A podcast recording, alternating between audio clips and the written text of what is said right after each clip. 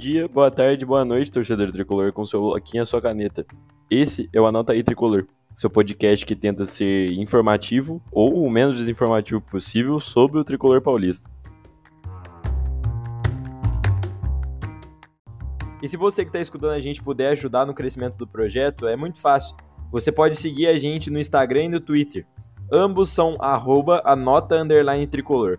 Lá, na barra de link disponível nas duas redes sociais, você vai encontrar o nosso Linktree, que é um direcionamento para as diversas plataformas de, de streaming de podcast que o nosso podcast está disponível. Então você vai encontrar o Deezer, você vai encontrar o Google Podcast, você vai encontrar diversas plataformas que são as plataformas que estamos disponíveis e você pode escolher para onde for melhor para você. Então dá aquela fortalecida e segue a gente lá. Arroba anota underline tricolor. Vamos para a análise da partida. Bem-vindos a mais um episódio do Anota aí Tricolor.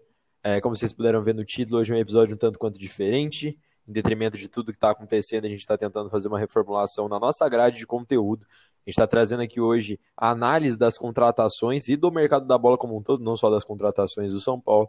E eu não podia chamar ninguém melhor para falar do que o Matheus, o Tricolor Analítico, que já esteve aqui com a gente no episódio de segunda-feira é um convidado que é fixo aqui, então já tinha avisado que ele vai aparecer por aqui mais vezes. Então, dá aquela apresentação. É, fale algo diferente do que você falou da outra vez pra galera. Ah, cara, estamos aí para tentar dar uma, um panorama legal para todo mundo sobre as contratações. Né? Já passei uma visão um pouco mais imparcial sobre elas na, na minha página, né, com as threads e tal e tentar trazer agora uma visão mais, mais pessoal, né, mais minha aqui para o podcast. Mas com números também, né? Porque que grande analista que sou, eu preciso de números. pra, eu, eu queria começar, na verdade, a falar, mas mais um bate-papo hoje, né? A gente citou só pontuações a respeito de cada jogador, a gente vai comentar a respeito deles. É, muitos dados que eu coletei aqui, eu até, até mandei para o Matheus ontem, que era duas horas da manhã, eu tava montando, vendo a live do Belmonte no, no canal do Arnaldo e do Tirone. E você falou de quesito de analista, né? De levantamento uhum. de números e tal. Eu achei engraçado uma pontuação que eles fizeram no, no na, na, entrevista. Que o Belmonte chegou no setor do São Paulo de scout e ele encontrou quatro pessoas que faziam a análise de desempenho dos jogadores próximos confrontos e faziam a prospecção de mercado. Então, tipo, quatro pessoas. Exatamente, quatro pessoas para todas essas funções. E aí ele disse que quando você faz analista, quando você é analista de scout, você tem que ter uma licença na FIFA. E ele já solicitou essa licença para o clube para poder contratar mais três pessoas só para fazer análise de mercado. Então já é um ponto que mudou. Muito positivo. Muito positivo. Acho muito positivo. Precisa muito. Analista de mercado é sempre muito bom.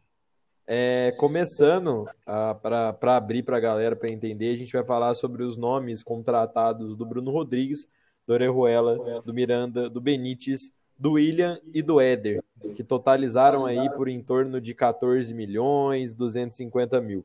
É, o grande ponto é que o Belmonte, ele, na verdade, o Belmonte não. A diretoria de São Paulo tem um conflito, entre aspas, que ele também explica na entrevista com o Arnaldo Cutirone, que é a respeito da, do valor que foi falado inicialmente. Você tem esse valor exato? Eu não tenho. Eu acho que é em torno de 37 é, milhões. A primeira, a primeira vez que eles soltaram foi 37 milhões. Isso, 37 milhões. Só para jogadores são 25 milhões. Eu não sei, eu não sei quais são os números quebrados e tal, mas pelo que eu vi arredondado é 25 milhões. Então, o que eu prospect... o que eu entendi, o que eu entendi não, o que ele disse na entrevista era que esse, esses 37 milhões eles eram embutidos no pacote completo do futebol.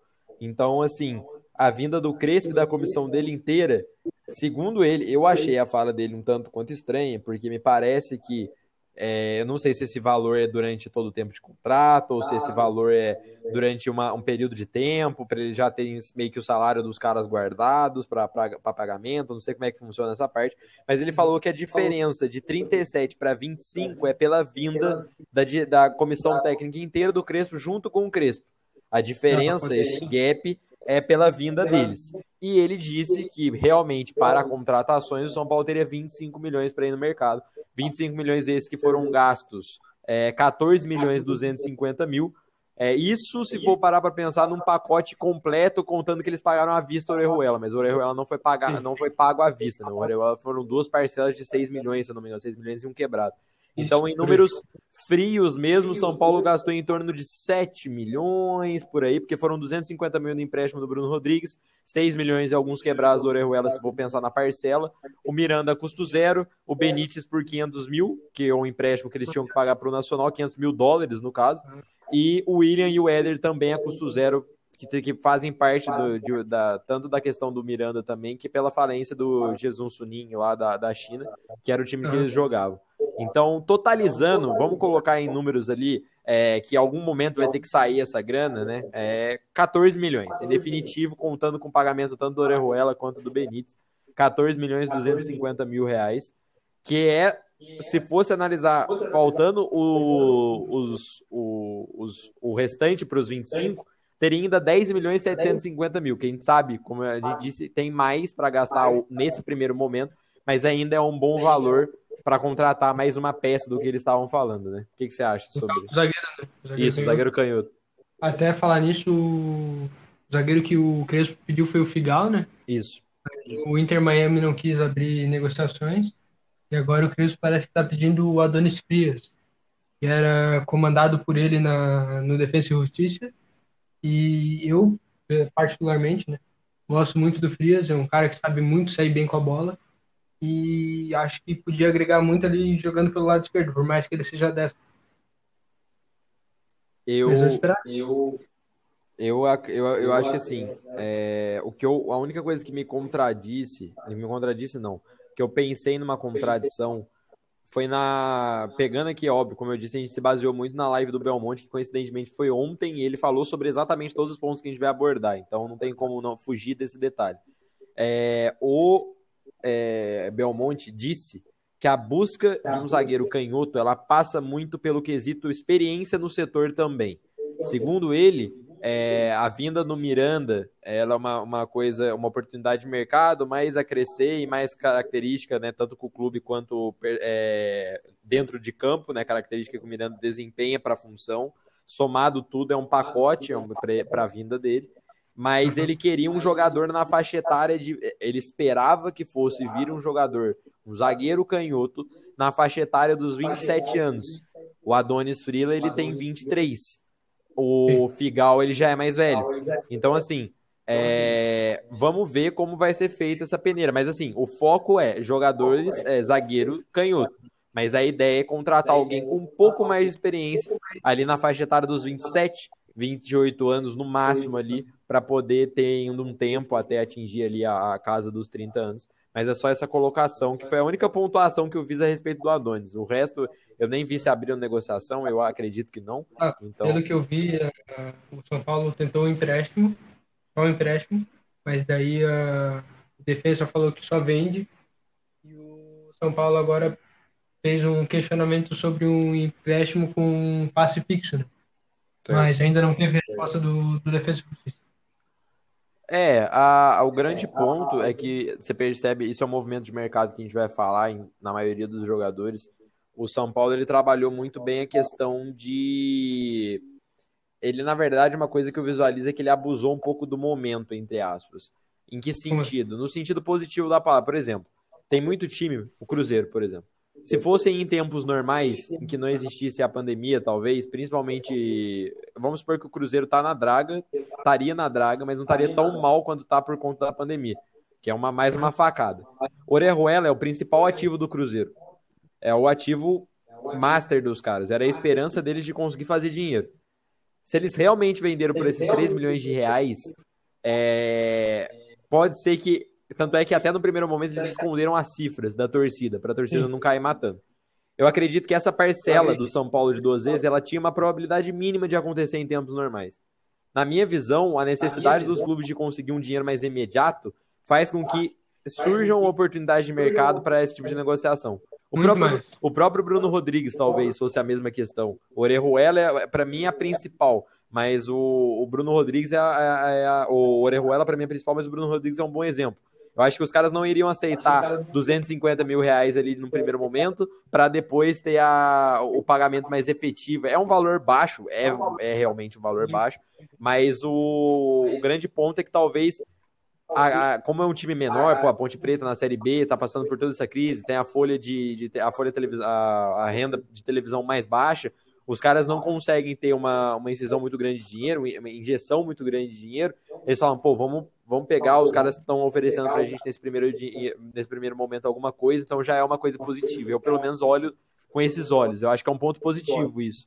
Assim, mas eu acho que isso da, isso da Ponte Preta não é nem a ponte porque o Bruno ele vem da Tom Benz. Ah, é verdade. Tom Benz, Tom Benz, verdade. O Tom Benz ainda precisa muito mais muito mais do que a ponte. Ainda mais 250 mil, né? Às vezes 250 mil pra ponte não ia ser tanta coisa, mas, porra, pro Tom Benz é capaz de pagar a folha dos caras o ano inteiro. Muito, muito. Vale muito. São coisas assim que, tipo, esses dinheiros, assim, de Copa do Brasil, esses 500 mil por empréstimo de jogador que vale a pena no futuro, é o que salva muitos times. Exatamente. Então eu acho que essa é uma análise. Eu, pelo menos, não, não, não vi ninguém comentando isso. Isso é uma coisa que eu pensei. Que foi um mercado que talvez a gente não conseguiria ter tanto êxito nas contratações se fosse em tempos normais.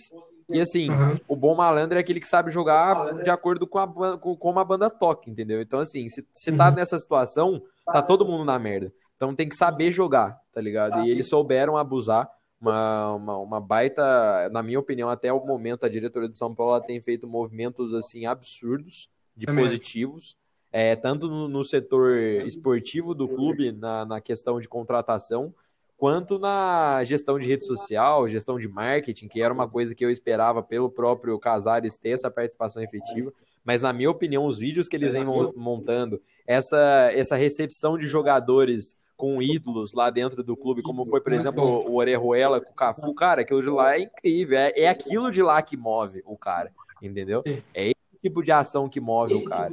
É você acolher o torcedor também. Então você acolhe o, o, passado do presente, assim, você une os dois e é a ponte perfeita, entendeu? Então, outra coisa que eu acho um ponto, um puta ponto positivo, e eu não via na gestão anterior, tá? é, eu, não, eu não via o Raí e o Pássaro o Raí, dando as entrevistas dando... que Belmonte e Murici estão dando. Eu é nunca vi. É desde tá início... uma transparência maior. Exatamente, desde o início Exato. da gestão dos dois, do Pássaro e do Raí, a, aparição deles pública, como está sendo, cara, a entrevista do Belmonte e do Raí com o Arnaldo Cutirone é coisa assim do jornalismo na, na, na, na, sua essência. A pergunta tá ali, cara. A pergunta pode ser. Os caras perguntaram ontem para ele o que te, o, o, você, Belmonte, o que te faz você estar no papel numa escala maior do que o Murici no, no time do São Paulo? Sabe? São perguntas frias, é na lata. O bagulho não tem como você fugir da resposta. Está ao vivo, porra. Então, assim, é, essa transparência é muito positiva para o torcedor que está machucado. Ele percebe que o contato é outro. Entendeu? Sim. Acho que é uma. O, a diretoria está tratando com uma maior sensibilidade a gente. Uhum. Tudo, tudo que está acontecendo dentro do elenco, dentro do clube. E acho que essas movimentações, assim, do Rui, por mais que ele seja o cara mais, assim, mais afastado do público, ele, para mim, é o cara, assim, que gera todo esse negócio, sabe? Porque essa movimentação nas negociações, esse cuidado em não vazar as coisas, em só sair quando tá quase fechado ou quando já tá fechado. Porque, pô, o Éder e o William, cara, pô, sei que o William, todo mundo, muita gente criticou, mas mesmo assim, pô, um cara, ninguém tava sabendo que tinha alguma negociação do nada o cara é anunciado no time, entende? Sim. Algo assim muito bom, porque isso abaixa as cifras, isso deixa os passes mais baixos e é algo que ainda mais nessa nossa, nessa nossa condição financeira mais baixa, Sim. nos faz ter muita vantagem. E o grande ponto que a gente pode usar para favorecer a fala sua é o Gabriel Neves, né? O uhum. Gabriel Neves foi o único erro não o erro da escolha do jogador, pelo contrário, o erro da gestão do, da, do tratamento, né?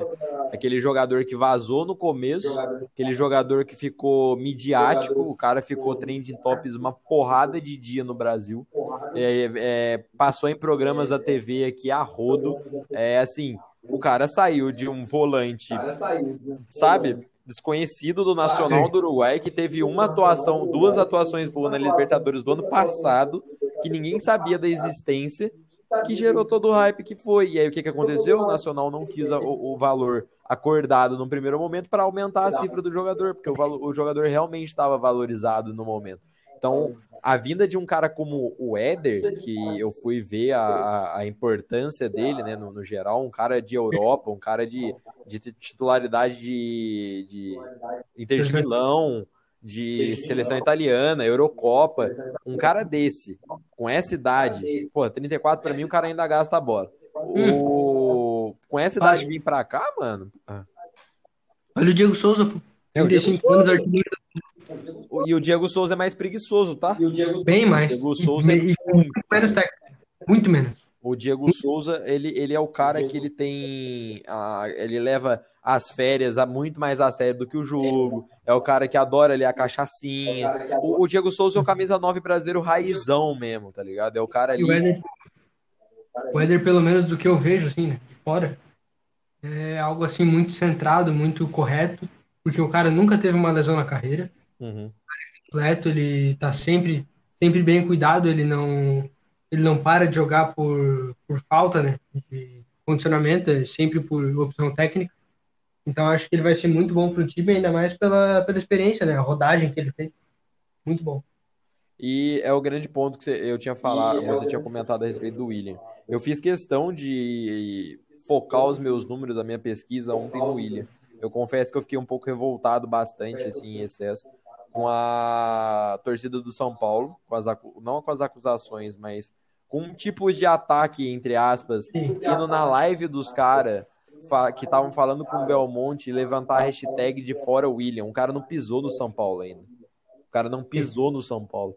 O cara nem explicou por que trouxe, antes de explicar por que trouxe, e depois também que ele explicou e deu argumentos do porquê, muito claros, na verdade, que eu trouxe todos, inclusive, eu fiz questão de buscar todos.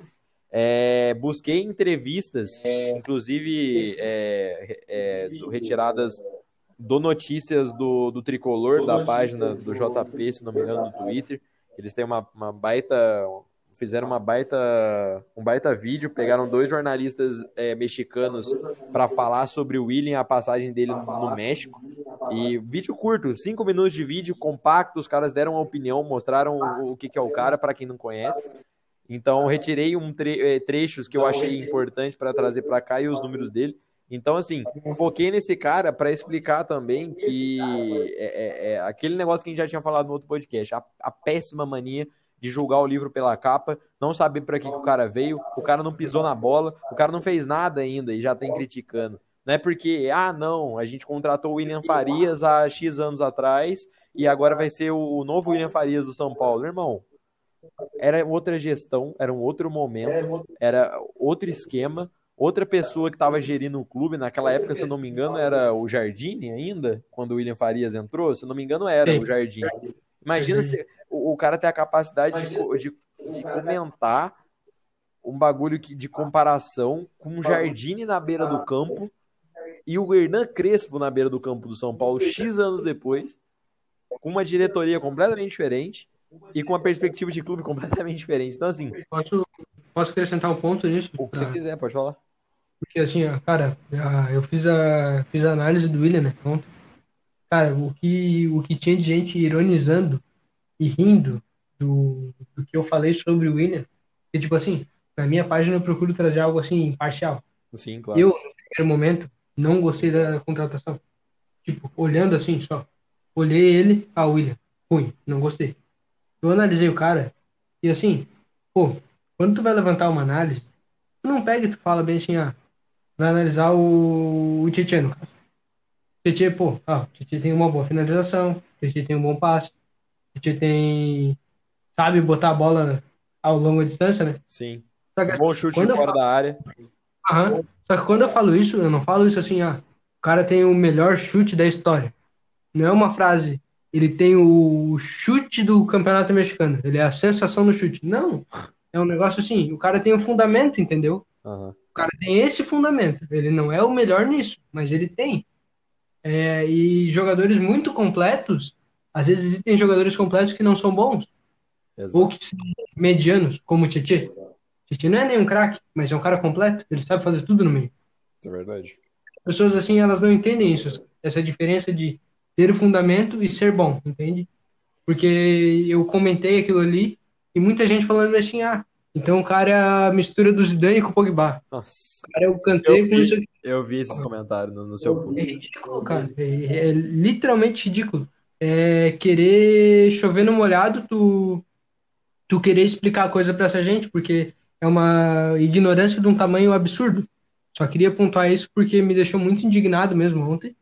Porque, assim, eu sempre tento trazer algo legal, tá ligado? Claro. Algo assim que deixe claro, pelo menos para alguma parte da torcida, quem que é o cara, o que que ele sabe fazer e o que que ele não sabe. Mas, assim, tem gente que falta um pouco de senso, sabe? Eu, eu queria pontuar que eu vi isso que estava acontecendo no, no Twitter, com você em especial. É, e assim, cai naquilo que eu disse. ó, É ridículo o, o ataque ao cara e ainda mais falar do trampo que você fez, como se você estivesse endeusando um cara, tá ligado? Como se você tivesse. Eu vi o comentário desse cara que falou a respeito da mistura do, do Zidane com, com o Pogba. Eu falei, cara, não é possível que uma pessoa é tão fraca de interpretação assim, a ponto de não entender o que significa fazer uma análise dos números do cara para trazer o conhecimento para as pessoas que não faziam ideia de quem era a pessoa. Inclusive foi assim, eu esperei a sua trade pra, sobre o Éder, porque eu realmente não sabia e não esperava. Eu tava no cabeleireiro, eu tava cortando cabelo e eu cheguei em casa e tinham contratado o cara e eu não fazia ideia do- de quem era essa pessoa, nunca tinha visto na vida. E, Uhum. e esperava o conteúdo. E, cara, ali, ali achei, pô, que da hora, não sei o que, fui pesquisar, mas aí que eu vi, pô, o cara é titular de Inter de Milão, o cara era- deixou o Gabigol no banco quando o Gabigol foi pra Europa, o cara tem uma, uma, uma carreira, porra, foda, já jogou em Eurocopa, tem dupla nacionalidade. Então você vai entendendo depois, mas, pô, você precisa de um gancho. E tem muita gente que para só ali na sua trade. Tem gente que olha ali e fala, pô, a gente que é mais estudioso, que gosta mais do, do futebol como é, extra-campo e em campo, né? É, a gente para pra analisar, só que a gente precisa de um começo. E, e pra mim, o começo são esse tipo de trade que você faz, entendeu? Que foi assim que a gente se conheceu, inclusive. Então, é, é muito, é muito fácil falar qualquer merda antes de julgar o livro pela capa.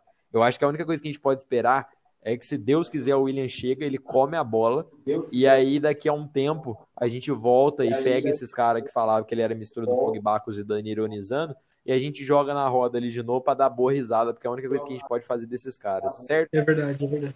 Certo. E aí, o que, que você prefere? Você prefere começar pelo final, que é nas- a, a fazer a, a ação inversa das contratações, ou você prefere começar do começo e falar aí é, na, na sequenciazinha certinha? Então, vamos em escala, né? Vamos Do Bruninho pra... Então, do Bruninho pro, pro Éder. Começar aqui é, a falar do Bruno, eu queria citar que o Bruno e o Orejuela são duas pessoas, são dois jogadores que eu já fiz a análise aqui no podcast. Então, assim, a- os números frios estão em episódios anteriores. É, o, o, o Matheus tem os números dele que ele vai trazer a respeito dos dois. O meu parecer vai ser mais opinativo, principalmente do Orejuela e do Bruno também, que já jogou, então a gente teve uma visão mais panorâmica dele no campo, é melhor ainda. Acho que é o mais fácil da gente analisar, na verdade, é o Bruno, pela, pela atuação. É, eu vou começar dando minha opinião da forma mais rápida possível, como eu disse, eu já dei. Eu acho que o Bruno é um cara que eu fiquei muito contente com a contratação, um jogador extremamente novo, o valor de mercado dele tem uma tendência absurda a crescer. Um cara, aquele cara que eu, que eu vejo quando você, você segue ele no Instagram, ah, pra quem não segue, siga. O Bruno é um cara muito família. Ele é um cara muito respeitoso, é um cara muito. ó, é, é, você, sente, você se sente acolhido pelo cara, tá ligado? O cara é, é uma, uma sensação boa que te traz. Não é aquele jogador que, tipo, fica fazendo merchan, ou aquele jogador que aparece nos stories assim pra fazer uma graça. Pô, o cara fez um aniversário dele, tem uma foto, aquela foto é perfeita. É, é o aniversário dele, sei lá, dois meses atrás. Ele tinha acabado de chegar no São Paulo. E o aniversário dele é temático do São Paulo. E tá ele, a mulher dele e o cachorrinho dele. Essa é a foto, tá ligado? Muito da hora, cara. É incrível. E assim, é, muito foda dele, Ah. não sei se viu, porque ele comprou o carro pro primeiro empresário dele. não vi. Isso eu Ah, é verdade, eu vi. Ele foi uma semana antes dele ser contratado pro São Paulo, pô. Saiu essa notícia. Muito- Cara, o cara é muito firmeza, tá Muito ligado? firme. E assim, um cara que tem ambição, um cara que tem é, como característica, se você pegar relatos de pessoas que já foram trein... já treinaram ele, já jogaram com ele, é um cara que se dedica à camisa que ele tá vestindo. É um cara que tem paixão pelo que ele faz. E ele, uma frase que me pegou muito na, no ponto de que eu acho que é exatamente isso que falta para o São Paulo, que vem aí muito no, no em, em, acordo com essas contratações. Essa eu acho que é a principal linha que eu pensei, que é uma unanimidade entre as contratações.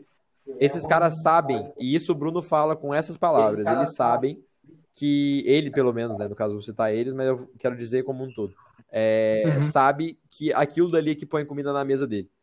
Isso ele fala. E na hora que ele falou isso, fala, cara, esse cara, ele pode ser assim, o ele pode ser o maluco que o, aquele isqueirinho que corre, corre, corre, não finaliza, não faz merda nenhuma, que não é o caso, que eu já ia gostar dele, porque eu vejo que é um cara dedicado, pelo menos. É um cara que tá ali e eu sei que ele vai honrar minha camiseta.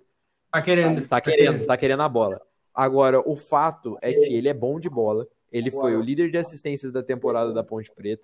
Se não me engano, o líder da temporada de assistência da Série B também, com 17. Acho que sim. É um cara que tem uma presença na, later... na, na esquerda, né, na, na ponta, forte. Um cara que falta para o São Paulo na personalidade da velocidade. Um cara ótimo, a gente pôde ver isso nitidamente na estreia dele, no primeiro jogo que ele foi relacionado, se não me engano, no, contra o Botafogo. O passe que ele deu e a entrada dele e do Rojas naquele jogo mudaram a, a, atmosfera do jogo. Então, ele é um cara. Acenderam o time. É, acenderam o time. Ele é um cara extremamente valioso para o São Paulo. A compra do São Paulo nele de 250 mil reais só para comprar um jogador desse, para no final do ano pagar mais 1 milhão e 200, 2 milhões, que seja. É um cara que vale muito a pena e tem uma perspectiva de mercado absurda. Demais, demais mesmo. Eu queria, assim, pontar um negócio que eu gosto muito nele, que é essa essa puxada dele para dentro do, do marcador, sabe? Uhum. Essa ele querer ir para cima e sempre tentar achar um passe, um lançamento diferente. Ele sempre busca um cruzamento na área bom. Ele tem muita condução de bola. Ah, e eu acho essas características dele muito boas. Além, além dessa dessa desse dele ser esse jogador incisivo, sabe? Esse jogador que chama a torcida. Sim. E agora a gente não tá, a gente não tá no estádio e tal, né? Mas um jogador desse, num jogo como como um jogo tá frio ali, o jogo tá amarrado, ele entra, irmão. Ele pega uma bola, ele vai para cima de um, a torcida já oh! e, e ergue o estádio, sabe? Sim. Jogadores assim fazem falta no São Paulo. Jogadores como ele, como o Rojas, são caras que acrescentam muito e dão essa agressividade pro time, essa profundidade e ele, a gente via, assim, pelo menos eu percebi muito, toda hora ele queria a bola para ele. É isso. Toda ele hora. é um cara que gosta muito da bola no pé dele. Tava no meio da, das linhas, ele pedia a bola, ele fazia assim pro pé dele, ele tava toda hora se movimentando e querendo ela, sabe? Sim. E isso é muito bom, mostra que ele tem vontade, mostra que ele, ele quer estar tá ali. E algo que eu gostei muito na, naquele vídeo que fizeram sobre ele, que ele fala, e também acrescentar o que tu falou, assim, sobre ele, sobre outros jogadores, ah, essas novas contratações, eles sabem o que é o São Paulo. Sim.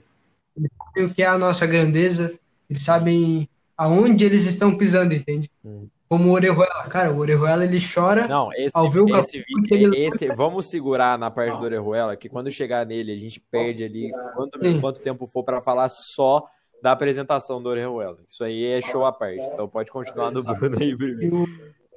E, pô, o Miranda, Miranda, não preciso nem falar, né? O cara já chama a gente de casa, o filho dele é São Paulino. São Paulino roxo, tá? O filho dele não é pouco São Paulino, não.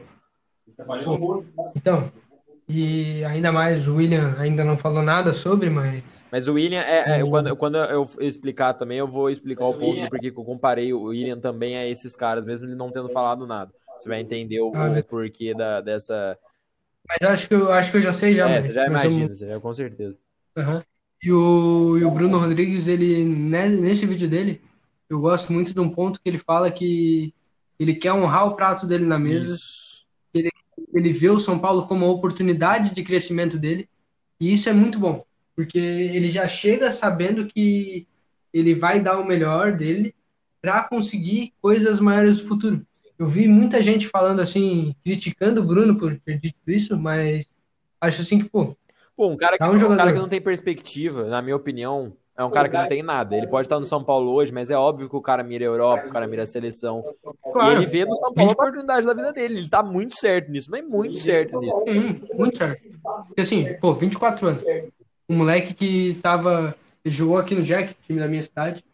O moleque tava aqui na, no Jack há três anos atrás ganhando o quê? 5, 6 mil.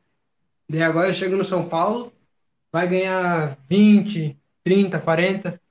E daí, pô, ele se vislumbra com, com um time da, da Europa, jogar uma Champions, é óbvio. ganhar fazer o pé de meia dele.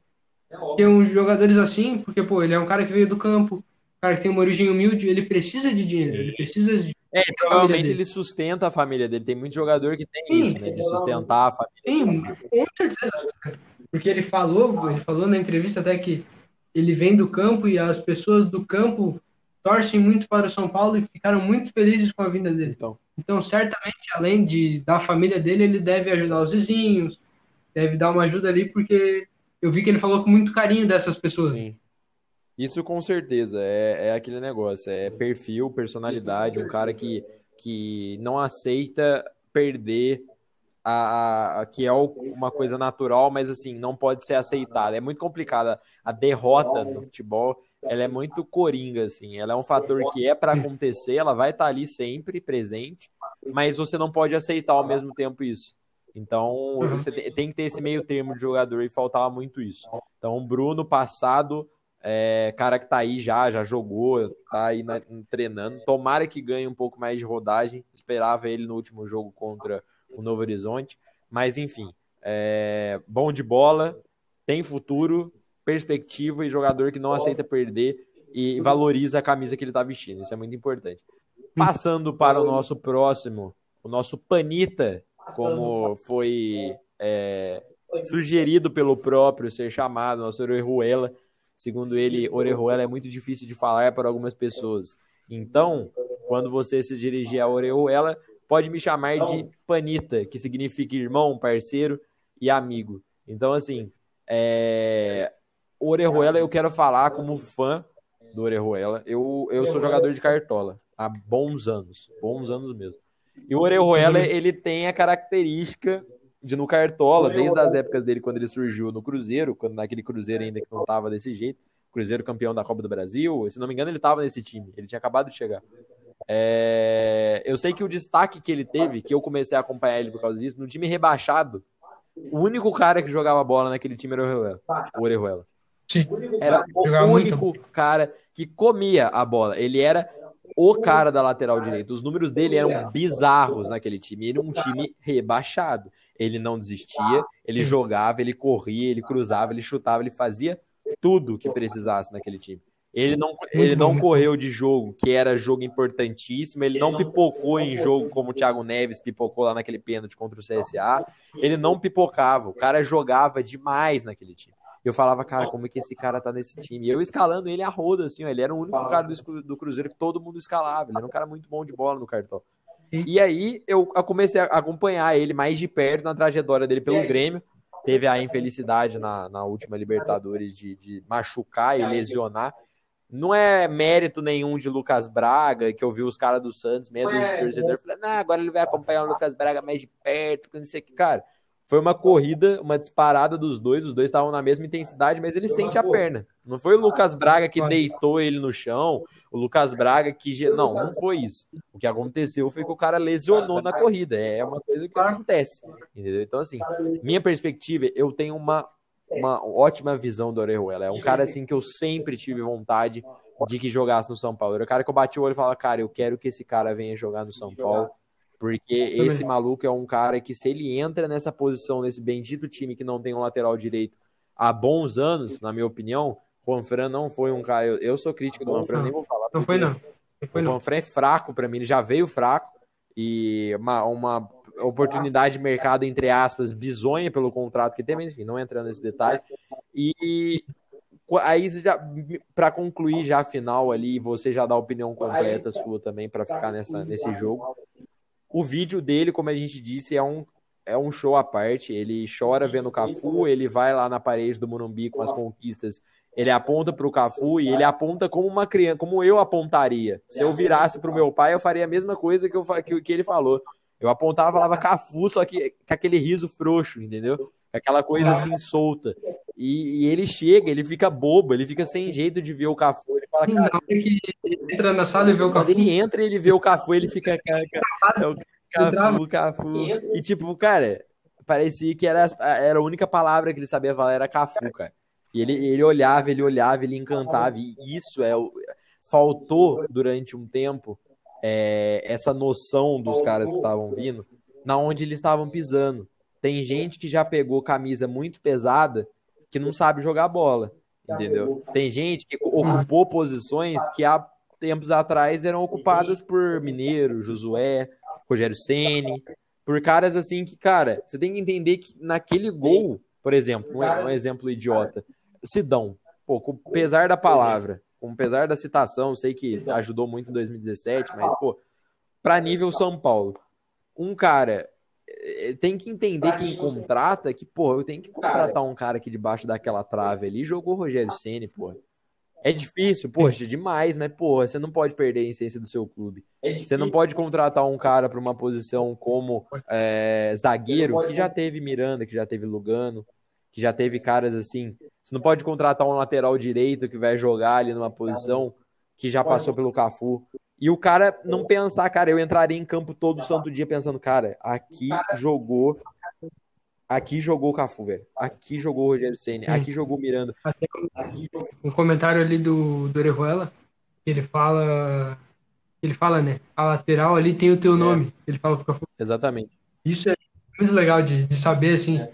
de ver que ele, que ele se. Ele fica admirado com o Cafu e com o próprio São Paulo. É, e o próprio Cafu ele fala, né? Ele fala na, na conversa que os dois têm, ele fala assim: é, lembra que sempre quando você chegar no último piso no último degrau, para você olhar para o Murumbi, você lembrar que a história do futebol tá na sua frente. A história do futebol no Brasil tá na sua frente. E, cara, você acha que o Cafu olhar no teu olho e falar isso, em off, assim, vocês dois, você nunca mais vai pisar e vai ver do mesmo jeito, vai ver só um campo. Você vai, o Cafu vai entrar na tua mente, irmão. Tá ligado? Então, assim, ele já entendeu. É, alugou o triplex na mente do cara. Ele já entendeu qual que é o negócio. Então, assim, do Orejuela, eu posso falar que junto com o Miranda, talvez, seja. Talvez não, né? Junto com o Miranda, sejam as duas contratações que eu mais fiquei feliz, assim, de comemorar mesmo. Porque era um cara que eu queria há muito tempo. Cara com característica ofensiva e defensiva. Um cara que tem ótima, eh, tem boa finalização, perdeu um pouco a essência dessa finalização no Grêmio, porque o Renato era um prego e não deixava ele fazer essa função no Grêmio direito. Mas no Cruzeiro ele já tinha. É, é um cara que joga muito bem em de, em, em de acordo com o esquema do Crespo. Um cara que a gente percebe. O Igor Vinícius é muito acionado. O Orejuela também é um cara que gosta de ser muito acionado. É um cara que joga, que, que gosta de correr, entendeu? Então, um puta ponto positivo. E, cara, o valor dele nem se fala. Para mim, é barato. Barato pela bola que ele pode rodar ainda. Muito barato. Muito barato. É um cara que, assim, há pouco tempo atrás, se pegasse naquele time. É que, assim, o Cruzeiro foi rebaixado. Mas se o Cruzeiro tivesse na mesma, na mesmo, no mesmo nível, tivesse mantido, e o Orejuela tivesse naquele time, quem quisesse para querer contratar ele ia ter que pagar uma bucha. E assim, o São Paulo pagar 6 milhões agora e 6 milhões ano que vem é patético. Aí você já, já deixa o caminho para você falar aí toda a sua visão de Orejuela. Negocião, negocião do São Paulo, principalmente por ter conseguido fazer um negócio com o Cruzeiro nesse sufoco do Cruzeiro, né? apelar nessa, nessa, como é que a gente pode a dizer, afobação do time por, por fazer dinheiro. E daí, pô, ia levantar um negócio que eu acho muito interessante no Orejuela, que é, é os números defensivos dele e também os números ofensivos. Ele tem, no último Brasileirão que ele disputou, né, pelo Grêmio, ele tem 244 recuperações de bola na temporada. São 8,3 recuperações por jogo, que para um lateral é coisa absurda. Ele tem disputas aéreas em 56% delas acertadas, né? Tem 24% dos cruzamentos certos na temporada, o que para um lateral pesa muito, né? Porque, pô, lateral que não sabe cruzar, ridículo. E esse número, por mais que seja assim, ah, é, de cada quatro ele acerta um. Parece baixo, mas no nível Brasil é muito alto isso. E acho que isso pode ser muito bem aproveitado por ele. Ele tem quase uma. Cara, assim, tipo, o Orejuela ele tem uma taxa de cruzamentos absurda de alta, que são 24%. E, pô, uh, parece assim, algo pequeno, né? Algo baixo.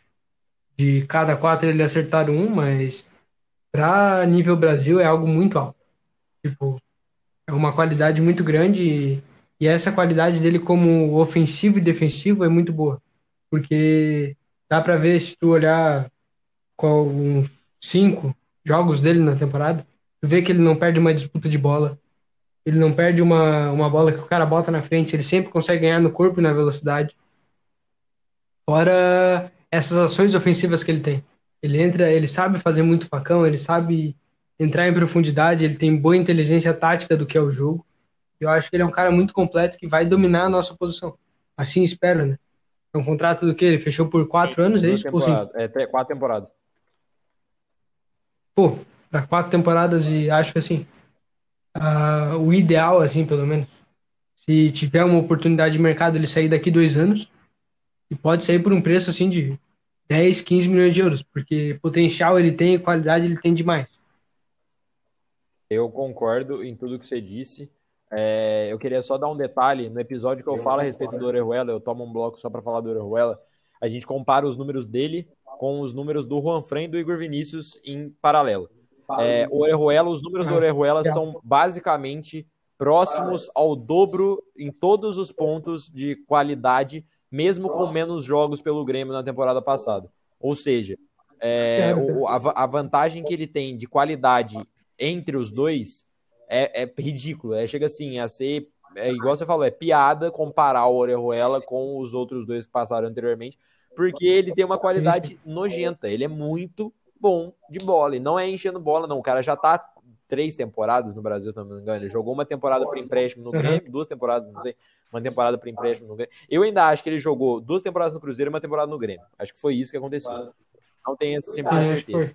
Mas eu sei que ele deve estar, pela, pelo menos duas temporadas, eu tenho certeza que ele tá. E nessas duas temporadas ele jogou em alto nível. Não foi uma coisa assim é de, pô, é, vacilou em momento. Não, ele jogou em alto nível, uma delas com um time rebaixado, e ele era o único cara que jogava. Então, assim, Orejuela, falado, é, é o cara, assim, fora da curva. Aí, aí no é, Grêmio, só pra terminar, no Grêmio ele não fazia muito, totalmente a função Exatamente, dele. o Renato não deixava ele fazer uma coisa que ele gostava muito. Exatamente. No, no Grêmio ele não avança, ele fica muito travado e ele marca. só marca. E assim, tem umas marcação dele que é. Cara, botem no YouTube, joguem Orejuela lances do Grêmio. Tem um lance que ele dá um desarme no cara, que o cara vai cortar, e aí sabe quando você agacha e fica. faz um. Tipo um, um quadrado com a perna assim? Você deixa o pé. Sabe quando você fica uhum. atrás da barreira, na posição de ficar atrás da barreira? Na hora que ele percebe que o cara corta para um lado e ele perde, entre aspas, o tempo da bola, ele faz essa posição e, mano, a bola para no pé dele. Ele desarma o cara praticamente em posição de, de, de, de barreira, cara. E o cara, assim. Ele tem o. Ele tem um no Tietê, não sei se tu viu. Que ele tá. O Tietê tá, assim, coisa de um metro dele. E, pô, um metro para um carrinho de um cara de, de 1,70 e pouco, Sim. é impossível. Então, ele faz o quê? Ele se agacha ele, chega, ele quase senta no chão e tira é, a bola com o pé. Essa é uma característica dele. É, você percebe, é um padrão. Ele gosta de dessas, desses. Ele faz desarme plástico, é um bagulho bizarro. Ele faz um bagulho bonito. Você vê ali, aquilo dali você olha e fala, cara, isso, isso é um desarme, é a definição de desarmado. E limpo, limpo sempre. Não, o cara simplesmente não entende de onde foi desarmado. Entendeu? Então, assim, estamos realmente enchendo a bola que daqui, se bobear, é como eu disse, junto com o Miranda, ele é o mais bola dessa lista junto com o Miranda. Ele é o mais bola, de longe, tá? De longe, assim, de longe. Partindo, então, aproveitando a deixa do Miranda, eu gostaria de dizer que Miranda é especialidade de Matheus, tá? Matheus que é, apareceu no Twitter com a trade do Miranda. Eu confesso que Miranda, para mim, eu não acompanhei a passagem dele pela Europa e nem pela, pela, pela China, muito menos pela China porque eu tinha um certo trauma, entre aspas, com o Miranda, não, óbvio, não pelo título, nada a ver, mas é porque eu fiquei muito mal quando ele saiu junto com o Hernanes, junto com o Dagoberto, na mesma onda eu, fiquei muito mal, então eu parei de acompanhar é, esses caras na Europa. Diferente de, por exemplo, Anthony, David Neres, esses caras assim, eu fiquei muito sentido, que eu era menor também, então é, foi complicado. Então, eu acredito que taticamente, você pode me. A única colocação que eu gostaria de dizer é que na entrevista o Belmonte disse que pelos 30 minutos que ele viu do treinamento do Crespo, ele acredita que o Crespo use ele como um líbero. Aí eu já deixo na sua mão é, o que você acha dessa informação e mais ainda o que você pensa da vinda de Miranda. E é isso. Cara, só comentando sobre isso de líbero, para mim, eu até pontuei na, na minha análise que eu fiz sobre o Miranda para mim é a melhor posição para se usar ele. É onde ele vai ter mais vantagem, é onde ele vai poder tocar mais na bola, é onde ele vai poder orquestrar o time de trás, que é o que ele sabe muito bem fazer. Ele tem uma, um domínio de, de bola e de espaço-tempo no campo, que é algo assim de maluco. A forma com que ele com que ele tem a cobertura dos espaços atrás dele, com que ele sabe botar a bola no lugar que ele quer, é algo assim bizarro para mim. O, hoje teve bombou aquele vídeo do dele marcando Sim, o Lukaku. Aquele vídeo é na... espetacular. Cara, é uma aula, é uma aula de como ser zagueiro. Quer, saber, quer ver o que é um, ser um zagueiro? É olhar aquele vídeo ali.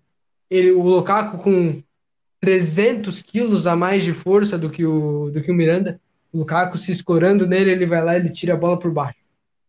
Ele vai lá, o Lukaku é maior, ele sobe, se escolhe no corpo do Lukaku, ganha a bola no alto. É algo assim, é uma aula de como ser zagueiro. Ele cobriu o Marcelo naquele jogo todo. Cobriu o Marcelo o jogo inteiro, tanto fazendo a função dele como caindo um pouco mais pela esquerda quando o Marcelo subia.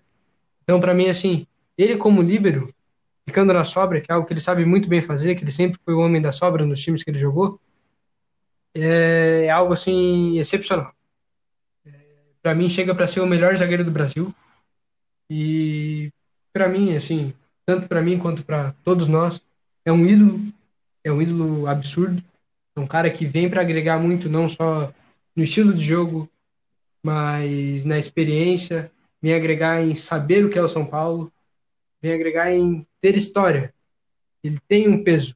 Ele hoje comentou que ele ganhou títulos e que o que ele ganhou fica para trás e agora é uma página nova. Eu concordo muito, mas a gente não pode deixar pra, é, mas para trás. tempo, só te porque... interrompendo nesse, nesse momento, Sim, é porque ele, uma coisa que eu reparei muito nessa linha do que você falou, que é um pouco de contraponto também, é que para ele vir, ele faz uma ligação para o Murici, o Murici faz uma ligação para ele, e a pergunta que ele fala para cravar, entre aspas, a vida, isso falou na, na coletiva, é Murici, que São Paulo eu vou encontrar? Eu vou encontrar um São Paulo que realmente vai brigar por títulos, ou eu vou encontrar um São Paulo que vai acontecer o que vem acontecendo nos últimos anos? E o Murici passa o feedback que está sendo montado e está sendo feito toda uma estrutura de que o São Paulo vai brigar por esses títulos. Então, por conta disso, ele abre mão das propostas mais vantajosas financeiramente e vem. Então, ele assim, deixar passar é uma coisa. Agora, eu quero levantar títulos. Isso que eu queria deixar. Sim, uhum. Então, assim, para mim, acho que algo que pesa muito nele, além de toda a qualidade técnica e experiência que ele tem, porque é um jogador excepcional, é isso de, de ter a história, sabe? Pô, é um cara que ele chega aqui, um, digamos, um, um Beraldo, por exemplo, é, é um moleque é. que acabou de subir. O Beraldo com sete, oito anos, via o Miranda erguer três brasileiros, entendeu? E olhar assim, ah, pode até o Beraldo treinando. Treina e olha pro, pro lado dele, tá onde? Tá o é. Miranda. Porra, é um ídolo moleque, é algo assim que agrega e, pô, pode até achar, ah, não, pô, o cara é só um ídolo assim do menino, mas, pô, se chega um cara assim, cara qualquer, te fala um negócio, mas chega um ídolo teu e te fala um negócio, vai ouvir com muito mais carinho. Vai pensar naquilo vai, com mais igual carinho. Igual a gente falou, vai alugar um triplex na cabeça do cara, mano. Sim, é algo assim que, que chega e soma, sabe? A, a vinda do Miranda, ela, ela anima a torcida, ela anima elenco, ela traz, ela gera crescimento ao time como um todo. E, e os números dele, assim, são, são coisas de maluco na, na Liga Chinesa. Por mais que a Liga Chinesa seja um campeonato mais fraco, mas como um zagueiro assim na liga chinesa é sempre bom saber dos números porque tem muito atacante É bom na Liga Chinesa, certo? E para a zaga é algo mais difícil. Então, pô, ele, ele é o melhor zagueiro do campeonato. Ele foi cinco vezes seleção da semana no campeonato chinês. Ele tem, ele só fez 14 faltas em 19 jogos. Ele tem uma média de 1,5 desarme por jogo, 3,8 cortes por jogo. Ele tem 71 dos duelos no chão ganhos. Ele não tem um erro que levou ao gol. E ainda tem 82% de acerto nos passes, o que é, É algo bizarro, assim é absurdo. Fora as recuperações de bola dele na temporada. Ele tem 210 recuperações de bola. Dá 10 recuperações Não, por é- jogo, mais ou menos. É, é outro assim. mundo, mano. É outro mundo. É outro tipo de zagueiro e vem para ser todo respeito aos zagueiros que tem no elenco, todo respeito aos zagueiros que tem em outros times que são muito bons também, como o Gustavo Gomes, etc. Mas assim, o Miranda chega para ser o dono da posição no Campeonato Brasileiro, chega para ser o melhor zagueiro do Brasil, disparado. Minha. E Pode falar, pode falar. Não, acho que é isso só. É, o que eu queria falar, só para complementar esse final, bem, detalhe bem curioso, eu acho que assim, Uhum. zaga no Brasil, ela é fraca. Tem, se você pensa hoje, fala assim, me dá três nomes de zagueiro bom. Gustavo Gomes e mais dois, vai, fala. Quem? Eu boto o Lucas Claro, do Fluminense, e o e aquele Alonso do, do Certo, Galo que aí joga você bem. pensou, o Alonso. O, o Alonso, ele é ok, mas você pensar, Alonso Miranda, o Miranda tá anos luz, assim, ó, do, do, do Alonso. Você pega Lucas Claro e, pô, Lucas Claro chegou no Fluminense há pouco tempo, o cara é, é, é bom de bola, mas o cara não é um cara que você vai pensar e falar, pô, esse cara é gênio. Não, ele não é, entendeu? Bem fraco no comparado ao Miranda, é bem fraco comparado ao Miranda. O único que dá um jogo, por ser muito bom, já tá há muito tempo ali sendo bom, e por ter ajudado muito o time dele em conquistas importantes é o Gustavo Gomes. Mas ainda assim, o Miranda é mais bola que ele. Mas assim, não é aquela diferença colossal. É uma diferença. Agora, se você for pra- parar para pensar, a gente tinha até pouco tempo atrás o Kahneman, o Jeromel, o Cuesta, mas esses caras sumiram.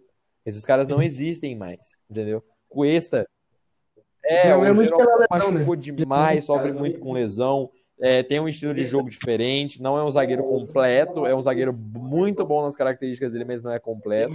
O Kahneman nem se fala, é, é um cara de muito vestiário, muita presença no jogo, é, boas, bons desarmes, comete muita falta, prejudica muito o time com expulsão, é bizarro o temperamento dele em campo.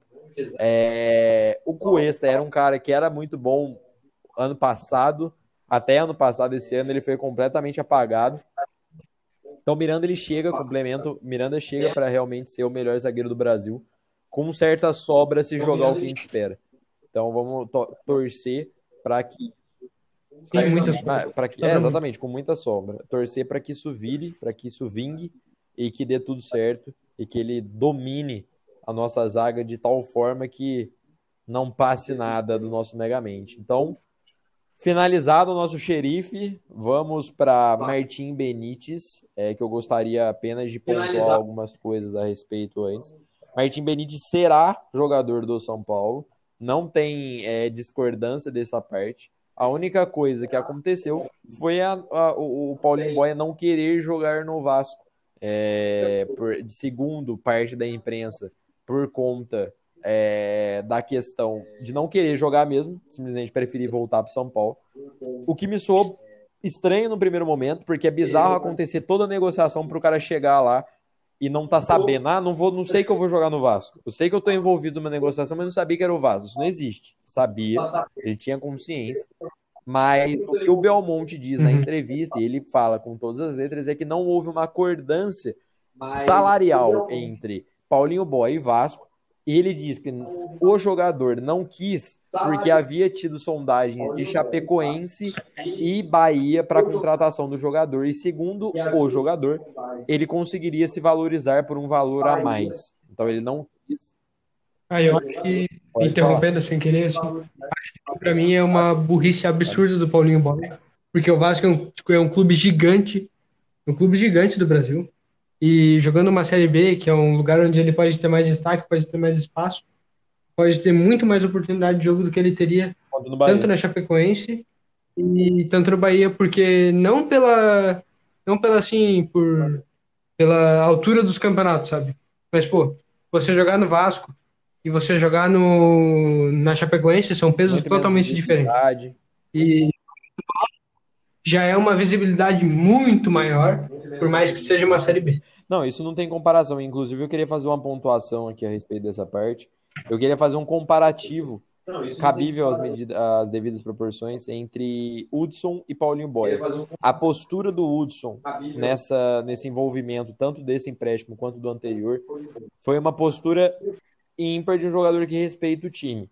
Na minha opinião, o Paulinho Boia fez uma coisa de jogador pequeno que ele é, infelizmente. Ele é um jogador, ele se mostrou isso agora, um jogador pequeno, um jogador fraco. Porque o Hudson, ele chega, ele treina, ele faz os bagulho. Igual o Belmonte. O Belmonte falou isso. Não é essa comparação, mas ele falou a respeito do Hudson. Ele falou, cara, o Hudson, ele voltou do Fluminense. Ele sabia que ele não ia ser utilizado. Ele tinha essa consciência. E mesmo assim, o cara veio, treinou, fez tudo que fez. Assim, chegou pontualmente, saiu pontualmente. Treinou, correu e fez tudo.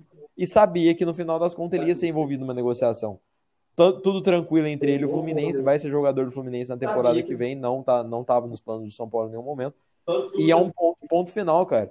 Isso é postura de quem paga o teu salário. O Paulinho Boia, ele sabe que ele não vai ser utilizado. Queriam ele fora, no, queriam ele fora. Proporam para ele jogar no outro time para fazer essa troca que ia favorecer os dois lados, tanto ele, três lados na verdade, tanto ele quanto o Vasco, quanto o São Paulo e simplesmente o cara chega e acha que uma sondagem de, Bota, de Bahia e, e Chapecoense vale mais que jogar numa Série B titular do Vasco, que é o Vasco, entendeu? Então, assim, patética a postura dele, agora é só alinhar qual vai ser o jogador. O Vasco teve a, a, a capacidade de. A, a sátira, isso pra mim é uma sátira, que pediu o Diego, da zagueira do São Paulo, para jogar. Isso é patético. Maluquice maluquice. e aí agora tá cogitando o nome do Everton Felipe, que é outro cara que acho que pode. Amém. Vai embora vai e vai embora. jogar no Vascudo para ser feliz e dar muita, muito desespero pro nosso querido Casimiro. Mas. Aí só vou falar do. Só falando do, do Vasco com o Everton Felipe. O Everton Felipe não vai nem não ser vai, titular não é titular do Vasco. O Paulinho Boy. O Paulinho Boy seria. Ele não. O Everton Felipe é ruim de bola. Everton Felipe bola. Muito ruim de bola. Muito ruim. Cansado, hein? Cansado. E assim, o ponto que eu queria pontuar, o Benítez eu acho um cara bom. Fiquei surpreso, confesso que no, quando eu assim, conheci o Benítez, eu achava que o Benítez ele era o ganso da vida. Ele e o Paulinho, ele e o Cano faziam tipo 9 10, tá ligado? Mas eu descobri que não, os dois eram meio que dupla de ataque, né? Ele é ele comple, ele faz a função meio que do Luciano, né? Pelo que eu pesquisei. Ele faz na, cabível as medidas, as devidas proporções, ele faz a, a função do Luciano, pisa na área, já marcou um puta do gol. Eu fui conhecer ele depois da sondagem, da contratação, enfim. E o grande ponto, os dois pontos que eu quero só citar a respeito dele, eu acho que ele tem bola para jogar no São Paulo, fácil até, se ele jogar do jeito que eu espero que ele jogue, acho que ele joga fácil no São Paulo. É, é um jogador que tem muito problema com lesão, um jogador que tem que tomar um cuidado absurdo, mas mas os dois pontos que me acalmam é, primeiro, o cara desembolsou 2 milhões do bolso dele para jogar no São Paulo. E dois, o cara ele vai treinar com um preparador físico que fez a melhor temporada dele, basicamente, em acordo. Né? É uma relação, dá para ver que é uma relação muito próxima entre os dois. E ele tem essa vontade, esse ímpeto de querer jogar no São Paulo. Por quê? Porque ele tem vontade de voltar ao nível futebolístico que ele acredita que ele tem se não fosse as lesões. Então, assim, toda a força para ele, espero que joguem muito. Tem potencial, gosto do Benítez, acho o Benítez um cara bom, acho o Benítez um cara, um cara que dá para jogar, tanto para completar elenco como tira em algum momento ele ser titular. Então espero muito que dê certo. É, é só esses pontos que eu tenho para levantar a respeito de Martim Benítez. Cara, assim, sobre o Benítez, Acho assim ele um meia genial. Para mim ele é algo assim que não tem muito no Brasil. Ele é um cara assim que eu já vejo, eu olhando o time do Crespo, eu já vejo ele ali no lugar do Sara se movimentando entre as linhas, fazendo uma movimentação boa, soltando a bola para os pontas e para os atacantes. Acho que ele vai ser esse cara e eu acho que ele vem para ser titular, assim, absoluto. titular absoluto do time. Acho que ele vem para ganhar a posição. E essa, essa para mim, o que gerou muita dificuldade em aceitar o Benítez de primeiro momento foi essa, esse problema dele com lesão, com físico, não conseguir jogar três jogos seguidos, por exemplo. Então isso me deixou muito assim, sabe, na dúvida de seria bom ou não. Mas quando o Alejandro Corran dá o aval dele e diz que, que ele sim, pede. é para trazer ele, o Benítez. Ele praticamente pede. Ele não Sim, dá nenhum aval, ele pede. Eu, eu penso, penso na minha cabeça assim que o Alejandro Corran acredita que consegue reeditar e até melhorar o Benítez que foi no o Benítez na, na temporada que eles ganharam a Sul-Americana em cima do Flamengo e tal. Não sei que ano que foi, mas eles ganharam esse título e foi a melhor temporada do Benítez. Então acho que isso me aliviou muito um pouco. Isso me acalmou sobre o Benítez. E por mais que, assim, ele só fez dois gols, ele só fez duas assistências, a gente tem que olhar que ele estava no Exatamente. Vasco. Ele não está num time onde tem super jogadores finalizadores. Tem o Cano, beleza. O Cano fez muito gol e tal, mas o Cano mesmo assim dá para ver em muitos vídeos do Benítez. O Cano é, o erra Cano ele muito. chuta muito, mas ele erra muito também. Sim. E assim, o Benítez ele tem características que o São Paulo não tem há muito tempo. De um jogador de para meio campo. Pô, ele tem um controle de bola excepcional, a bola gruda no pé dele. Assim, eu sei que é muito absurdo comparar, mas eu acho o jeito de jogar do Benítez muito parecido com o Messi. Porque ele pega a bola, ele é franzininho, eu sei que não é, não é nem um pouco perto do nível, mas acho que assim, esse jeito de pegar a bola, abaixar a cabeça e ficar assim girando, sabe? Com a bola no pé e a bola ir colando no pé dele. Acho muito muito parecido assim, raras as comparações. né? E ele tem uma boa movimentação, uma ótima movimentação pelo campo. Ele tem um passe muito bom. Ele tem uma visão de jogo excelente. E e assim, os passes dele no campo adversário, ele acertou 62% na temporada. Ele tem uma taxa de mais de 50% dos dribles certos. Acho que ele só vem para somar. E, tipo, eu vi muita gente criticando por essa, por essa parte física e só por esse número baixo de assistências e tal. Mas ele tem muitos passes para finalização no Vasco. Tipo, são passes para finalização, são números absurdos. Eu não lembro agora quantos são, porque eu esqueci de anotar isso. Mas, são, mas é um número muito alto. E dá para ver, se tu procurar no YouTube, tem, tem uma sequência assim, ó, de 20, 20 passes. Ele bota assim o cara na cara do gol, o cara vai lá perto. Ele bota o cara de frente pro goleiro, perde. Então acho que com esse aproveitamento que os nossos centroavantes vêm tendo, o Luciano e o Pablo, a gente pode agregar E chegada do Éder ainda, hein? e o Benítez agregar Éder. ao nosso futebol. O Éder, cara, olha, eu vou falar só quando ele chegar, porque quando chegar na hora dele. Mas é- é- essa dupla Tem pode render, mas assim, concordo com tudo que você disse. Eu acho que o Benítez ele só chega para somar mais uma oportunidade de mercado absurda. Eu visualizava, inclusive, melhor o Benítez do que o Cano para vir para o São Paulo. Na- isso, minha concepção. Eu gosto mais de um perfil de jogador do É. Cano, do, do Cano, do Benítez, do que do, do, do, do Cano. O Benítez, eu acho que ele cumpre mais papéis no campo, sabe? O Cano, ele é aquele cara que, se ele não meter a bola na rede, a galera cai matando. É, é o cara ali, é aquele cara. é- só tem a função dele, é o 9, entendeu? E assim. É, e aí esse é o ponto. O cara só sabe fazer gol e não, é, não tem tanto gol assim, tá? Que ele jogou no Vasco, mas, porra, sabe? Tem toda uma questão. Então, assim, na minha cabeça, uma, baita contratação. É, tá- já tá treinando no CT, inclusive, de camisetinha, só ainda não postaram a fotinha dele treinando, obviamente, porque ainda não tá assinado, não pode divulgar a imagem do cara, porque simplesmente não tá assinado, mas já tá treinando, então tudo certo. E agora partindo pro cara que, como a gente conversou, como a gente falou, foi o que eu mais trouxe algumas informações. Então, se me permite, me permite esse momento de, de passagem de informações. Vamos começar aqui pelo, pelo, pela formatação de contrato do William. Ele, ele chega contratado por uma temporada, uma cláusula de renovação automática se ele disputar mais de 60% dos jogos com pelo menos 45 minutos jogados. Então, se ele não cumprir essa cláusula, o contrato ele será conversado, negociado, e o jogador pode ou não continuar pós uma temporada. Caso contrário, será renovado automaticamente para mais uma temporada. É, o grande ponto, a grande dúvida e questão que a torcida levantou, por que trazer um cara de 34 anos que você pode simplesmente ir em Cotia, segundo Júlio Casares, que tem a, a grande fala dele na, na, na pré-eleição ali, né? Naquele período de eleição, que falava: a Cotia vai ser uh, a válvula de escape do São Paulo. Então a gente está precisando de uma função no time principal, a gente vai correr em Cotia para pegar. A gente não vai, vai contratar mais esse perfil de jogador que seria o que a torcida diz que é o William. O, vamos lá. O setor que o William chega, hoje em dia, ele é majoritariamente composto por garotos.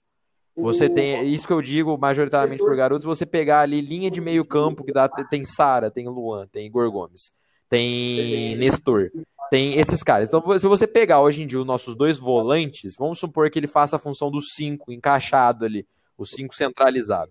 É, se ele pega essa função, você tem quem? Luan e Nestor, certo? O Tietchan, ele não é esse cara, ele não é o cara mais da, do desarme. Ele tem essa característica, mas é aquilo que a gente diz. O, o Tietchan ele faz muitas funções e praticamente não faz nenhuma no final das contas. Então, assim, é, não tem esse cara. Então, dá na mão de jovens da base.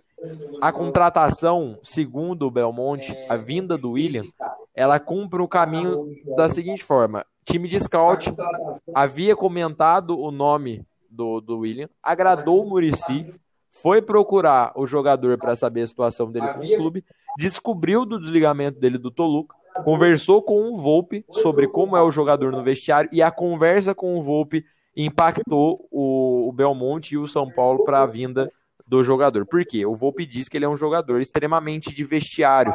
É um cara que é responsável, é um cara presença, um cara de grupo e um cara que agrega nesses fatores. Ele tem um apelido, aqui é um comentário, ele tem um apelido que chama Tartaruga Ninja, pelo porte físico dele ser grande e ele ser mais, mais franzido, assim. Então, a, a, postura dele é, segundo o Volpe, ou ele tá no campo treinando ou ele tá na academia. Você não vê ele em outro lugar, você vê ele nesses dois locais. E o Belmonte bate na tecla de que a temporada ela é longa, tem momentos e competições que os garotos sentem. Então a vinda do William ela passa por uma perspectiva de que em algum momento esse jogador mais jovem da base, que é o majoritário do sistema, eles pequem na, na, na pressão e tem um cara para segurar essa bucha, um cara cascudo, um cara vivido para adquirir o, o setor. E cara, o William, segundo é, aqui o, o que eu queria, o, o que eu gostaria de, de falar a respeito do, do William como jogador no campo, né? Agora partindo para análise mais tática, saindo um pouco dessa questão do vestiário, a gente pontua então que o William é um cara de vestiário, um cara que vem para uma, uma, mediante a uma situação de que na temporada o setor ele tá sobrecarregado pelo, nos garotos, tá tudo no ombro dos caras que a gente tem que lembrar que eles não são caras formados, são caras em formação. É, o questionar o, o, como ele chega, como ele foi para o futebol mexicano no caso. Ele teve o problema dele no Palmeiras do coração, ficou parado dois é. anos. Foi para o futebol mexicano como um ponta. Ele joga como ponta direita de ofício no futebol mexicano. Aos poucos, conforme as passagens da temporada, ele foi reduzindo a função dele no campo, na posição, no caso, na escala. Então ele foi rotacionando para um setor mais de contenção. E ele finalizou com um fixado, um meio-campista central, tipo 5, e tem um grande destaque individual na capacidade dele de antecipação. Então ele tem um ponto de jogo, uma, um ponto de bola, no caso assim, é, a, a visão dele para antecipação ela é muito, muito boa, ela é muito refinada. O último clube que ele jogou no Toluca, ele não apresentou um futebol tão bom, mais pela grande questão do treinador. O treinador e o estilo de jogo do time não cooperavam com ele, então ele foi caindo para reserva até finalizar agora a temporada com seis jogos e duas atuações. As primeiras duas passagens dele no América do México no Querétaro são diferentes, porque o, as duas passagens dele são boas, a torcida gostava do jogador, e quando ele se transfere para o Toluca que acontece toda essa questão. Agora que tu falou da torcida, só para eu dar um pontinho, uh, dois torcedores do certo. Toluca falaram comigo. Uma mulher chamou o, o William de ídolo. Ela chama ele de ídolo. E, tipo assim, ela comenta que por mais que ele não estava no, no melhor futebol dele, ele foi um cara que sempre se entregou em campo, sempre correu e sempre foi a todos em todos os em todos os jogos ele dava 100% de si. Então acho algo muito bom para um jogador de esporte né, no meio campo. E também um outro torcedor me falou que pela pelos problemas do esquema e tal, ele acabou não indo muito bem tecnicamente, mas sempre dava tudo de si na marcação e na na recomposição de jogo e na força física dele. Acho então, bom de ouvir isso dos tá, torcedores. É o fato que a gente tinha levantado lá no começo da conversa. É um cara que é sim dentro do proposto pelo time. O torcedor, ele, ele acha que é uma tabela. Então os caras vão assim, falar, ó, tem que ter entre 23 e 25 anos, check. Passou disso, o cara tem que cumprir essa fruta, check. O cara tem que ter esse valor. Check. Não existe esse jogador perfeito. Você não vai achar todo dia isso no mercado. O jogador na pranchetinha que era proposto pelo cara. São oportunidades. O William se encaixa na questão vestiário, na questão de composição do elenco e na grande questão do jogador que se doa 100% pelo clube. Levando ao pé da letra uma frase que o Murici disse quando ele entrou, Tava faltando no São Paulo jogadores que dão a raça no campo. E o Murici bate muito na tecla de que o São Paulo era campeão não só pela técnica, mas muito porque entendia que o adversário não podia jogar dentro da casa. Era um time raçudo, era um time. Sabe, tinha até a questão da, catim, da, da catimba, de saber jogar o jogo, saber conduzir conforme a bola vai rolando. Era um time experiente, era um time cascudo, era chato de enfrentar o São Paulo. A gente olha time de fora e a gente acha time insuportável porque o nosso não sabe jogar desse jeito, cara. Eu nunca vi um torcedor gremista reclamando do Grêmio de 2017 na Libertadores, do Grêmio campeão da Copa do Brasil, que são que o Grêmio contra a gente foi esse time, um time que soube jogar o jogo.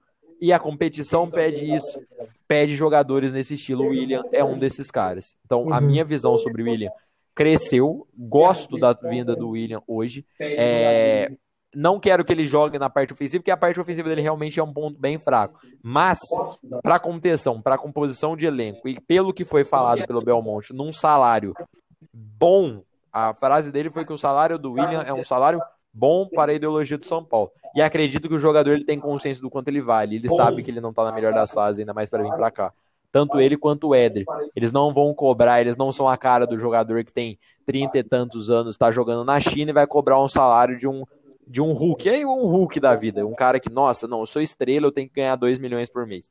Não, eles não vão ganhar essa realidade. O Belmonte uhum. já passou essa visão e tenho muita esperança de que esses caras, se me, se me permite a, a possibilidade na minha cabeça, eu acredito que esses caras, se somados, não dão o salário do Ranfran do mês. Ou dão um pouco a mais do salário do Ranfran do mês.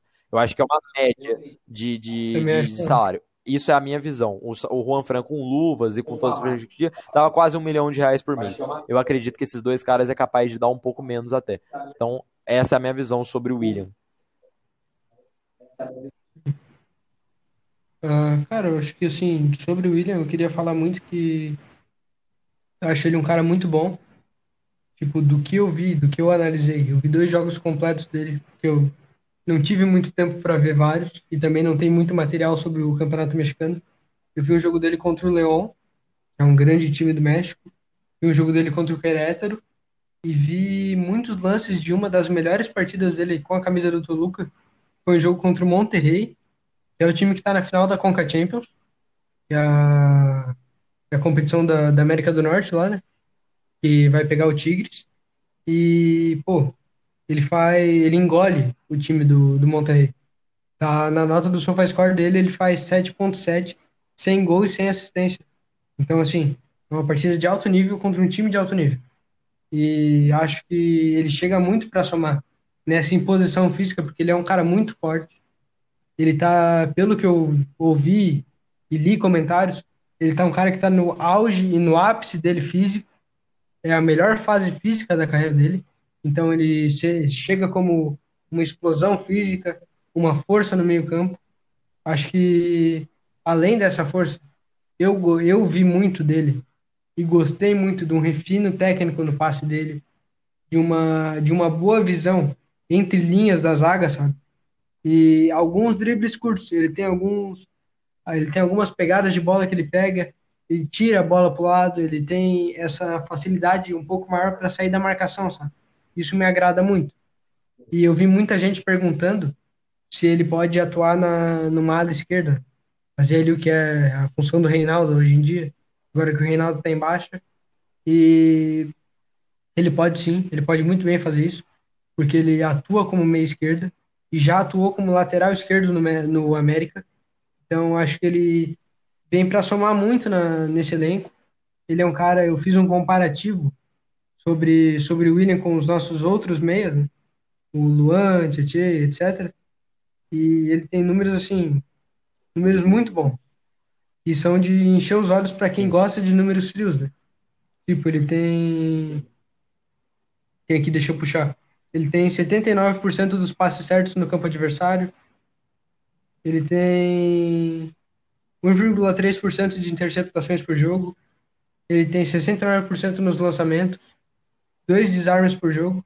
E assim, na comparação que eu fiz né, sobre ele, ele fica em primeiro nas interceptações, em primeiro nos desarmes, em primeiro na, nos cortes em primeiro em posse ganha no ataque, né? Quando o cara ganha a bola lá no último terço. Então acho que ele vem muito para agregar o time e é uma oportunidade de mercado, né? Um cara que estava encostado, vai chegar aqui a, a custo zero. Eu acho, assim como o Éder, ele não deve receber luvas e torcer para que dê certo, né? Teve muita gente criticando e vamos ver só se, no que vai dar a vinda do William. Espero que ele venha para crescer e entenda que essa é a melhor oportunidade Exato, da carreira William dele. que não é craque, a torcida não tem que vir para achar que o cara vai ser o cara que vai dominar o meio-campo de São Paulo, não é a intenção, e acho que a gente deixou isso bem claro. Então vamos só acolher, apoiar e vida que segue, certo? Agora partindo para o Éder, o Éder eu vou certo. falar que assim, igual eu tinha falado, já a gente já comentou um pouco sobre o Éder. É, eu não vi praticamente quase nada dele, porque ontem já estava tarde e ele foi anunciado, foi anunciado, foi falado que a da contratação dele eu não tinha nem visto, eu fui ver tipo 40 minutos depois, uma hora depois do que tinha sido, contra... tinha sido contratado, entre aspas. É, diferente do William, eu acho que a, a, torcida, grande parte, apoiou bastante, porque é um cara bem bola, é um cara que marca bastante. Então, assim, é bem. É bem é, como é que eu posso dizer? É bem sacanagem, entre aspas, não falar outra palavra. Você querer comparar também, porque a torcida ela gosta muito de número, né? Encanta. Falar que o cara marcou, sei lá, 34 gols em X jogos. Fala, pô, o cara é bola demais, monstro. Aí vai lá o William, zero gols e zero assistência. Você fala, pô, é seu bosta, seu lixo. Cara, é funções diferentes no campo, tá ligado? Óbvio, o William podia ser, ter números melhores, sim, mas você viu que o cara teve dois jogos essa temporada? Você viu que o cara tava encostado no Toluca? Você viu que... Não vê. Então, assim, olhar por cima é fácil. Óbvio, o Éder é mais bola que o William. O Éder brilhou bem mais que o William durante a carreira dele. Jogou Internacional de Milão, Eurocopa, botou o Gabigol na reserva na fase que o Gabigol foi para a Europa, estava cotado para jogar até em Barcelona. Então, assim, é bola, bom. E assim, numa posição que carente no time do São Paulo, para dar uma sombra pro Pablo, que é um bagulho que soma bastante. Eu acho que é muito interessante ter sombras no elenco para poder os, todos os jogadores do setor crescerem, porque eles sabem que se eles não crescerem, eles perdem a posição. E acredito eu que ninguém quer ser reserva, a não ser o Paulinho Boia.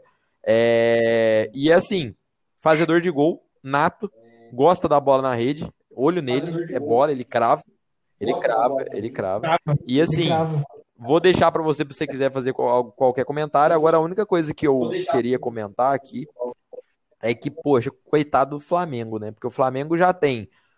O, o, o tinha o Brenner contra o Hugo. Aí tem o Gerson contra o Daniel Alves.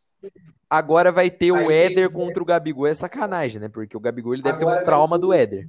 Ele olha pra cara. O quem? O Royale. Royale.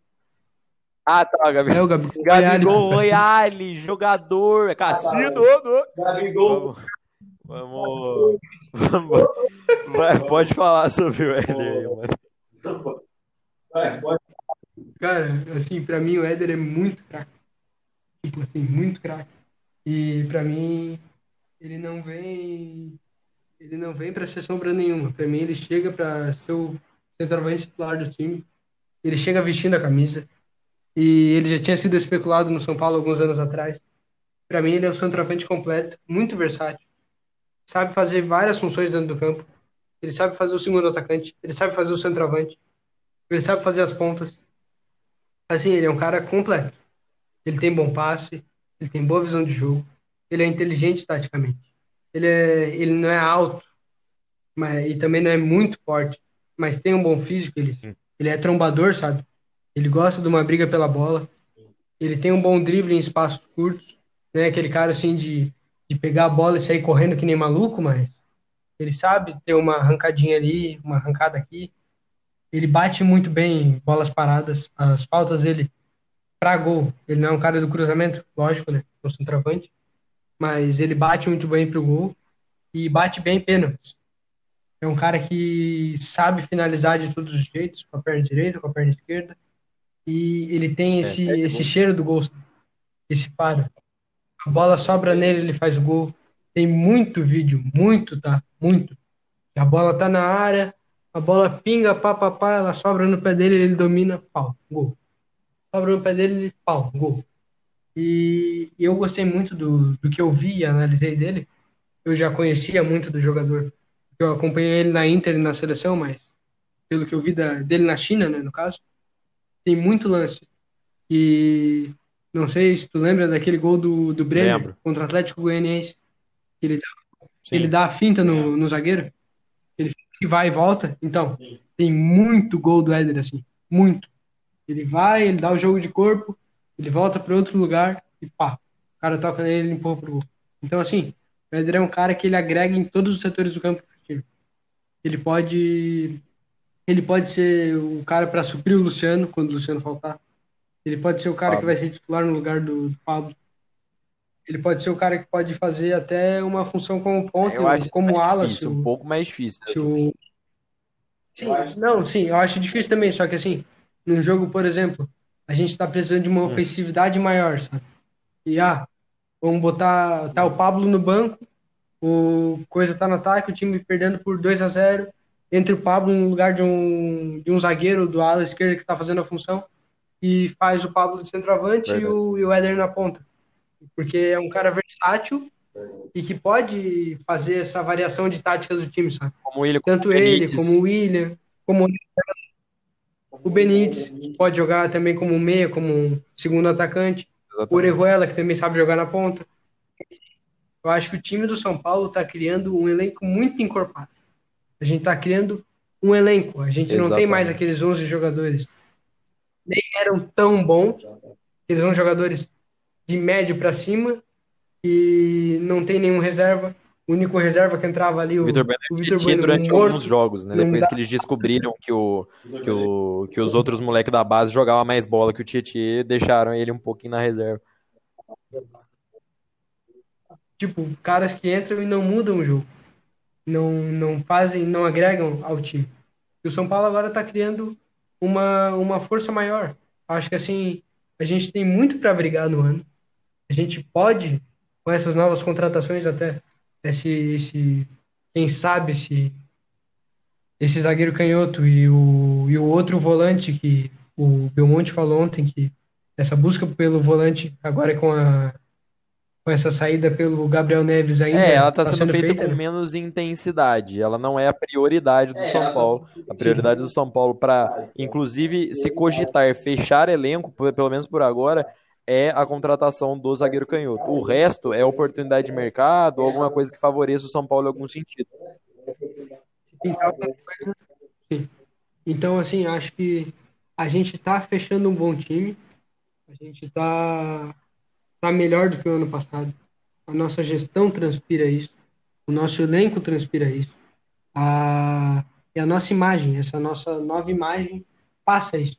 A gente está voltando a ser o São Paulo. Eu sei que a gente não ganhou nada ainda, sei que a gente não não está fazendo uma campanha extraordinária em nenhum campeonato ainda, porque a temporada apenas começou. Mas a gente está voltando a ser o São Paulo. A gente está voltando a ser um time que, assim, você olha a folha do elenco, você fala, olha. É, tem, é, é os caras é bom de bola. Tem cara ali. Eu considero que esse elenco de São Paulo é um dos, é o melhor elenco em algum tempo do São Paulo. Disparado.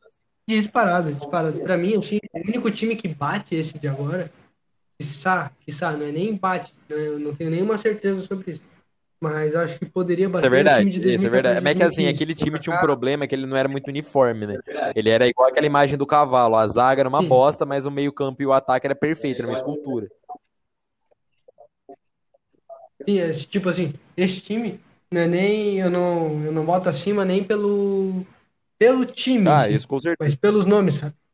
Tipo assim, Se a gente for olhar nomes e etc.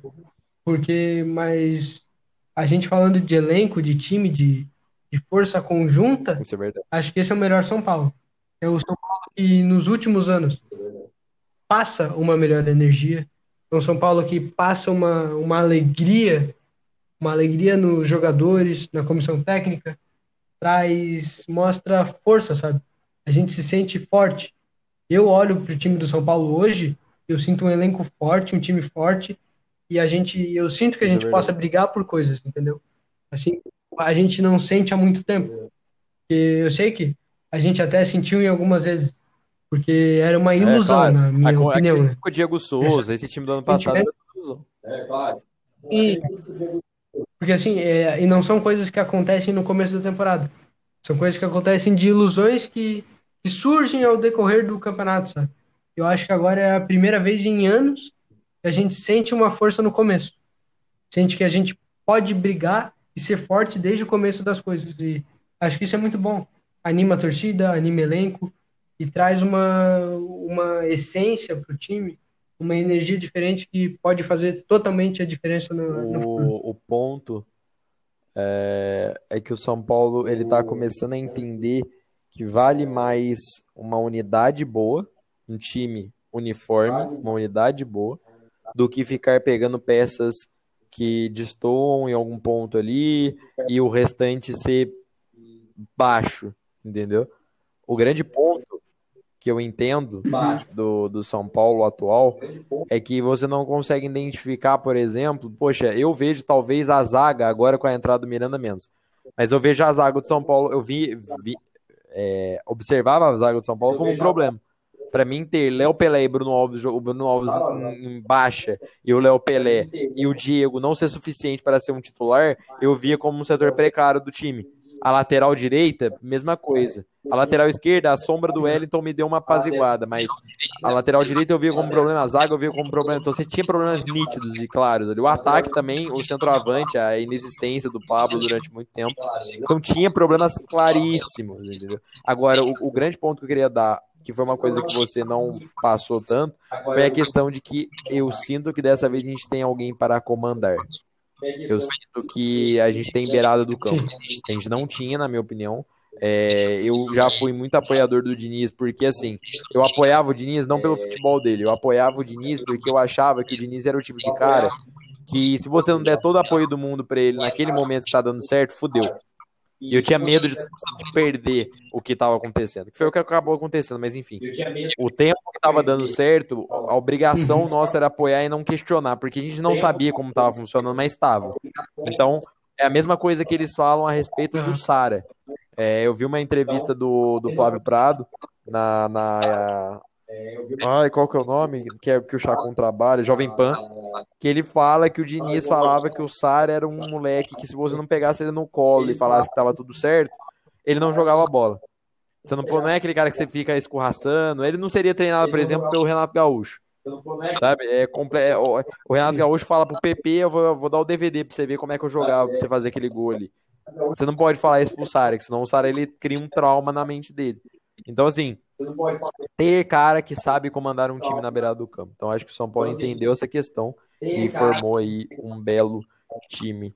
A gente tá a uma hora e meia. Vou pra, passar pelas citações e as considerações finais. Citações que eu pontuei aqui, aí você fala depois se você quiser de alguma delas.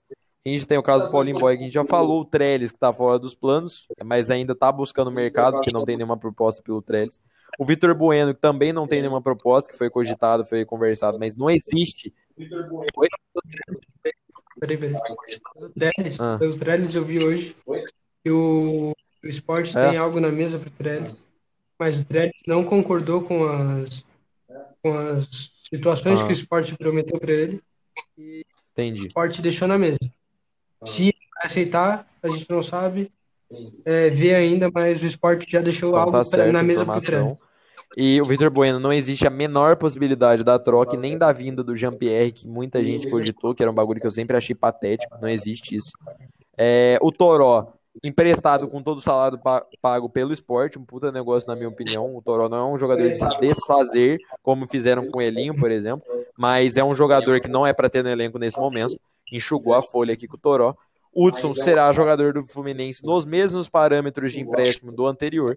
O Jean não será reintegrado ao elenco, mas treina em separado, porque ainda não tem nenhum destino fixado para ele. E nem proposta segundo o Belmonte.